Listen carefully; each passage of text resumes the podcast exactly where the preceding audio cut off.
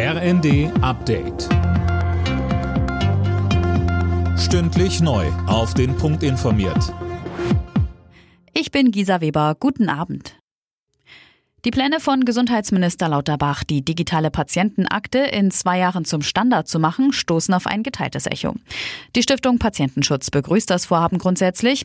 Allerdings sei es problematisch, die digitale Akte automatisch, also ohne vorherige Zustimmung der Patienten einzuführen, so Vorstand Eugen Brüsch im ZDF. Jede Bürgerin und jeder Bürger muss das Recht haben, über diese Daten und in welcher Form diese Daten gespeichert werden, selbst zu entscheiden. Und das heißt, es geht nur durch eine Zustimmungslösung. Alles andere wird von dem Bundesverfassungsgericht scheitern. Bei der Deutschen Post droht eine größere Streikwelle. In einer Urabstimmung haben sich die Mitglieder der Gewerkschaft Verdi für einen unbefristeten Streik ausgesprochen. Über 85 Prozent lehnten das Tarifangebot des Konzerns ab. Das bedeutet aber nicht, dass es mit den Streiks auch sofort losgeht. Die Post hat Verdi weitere Verhandlungen angeboten. Morgen wollen sich beide Seiten wieder an einen Tisch setzen.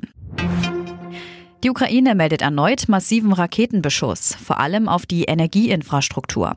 Vielerorts ist der Strom ausgefallen. Auch das von den Russen besetzte Atomkraftwerk Saporischa war zwischenzeitlich vom Netz und musste mit Strom aus Dieselgeneratoren betrieben werden.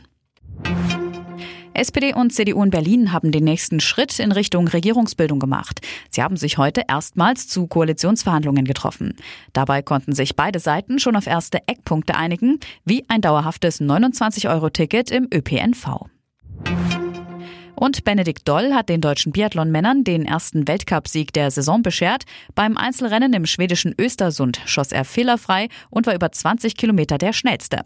Bei den Frauen wurde Weltmeisterin Denise Hermann-Wick Dritte. Alle Nachrichten auf rnd.de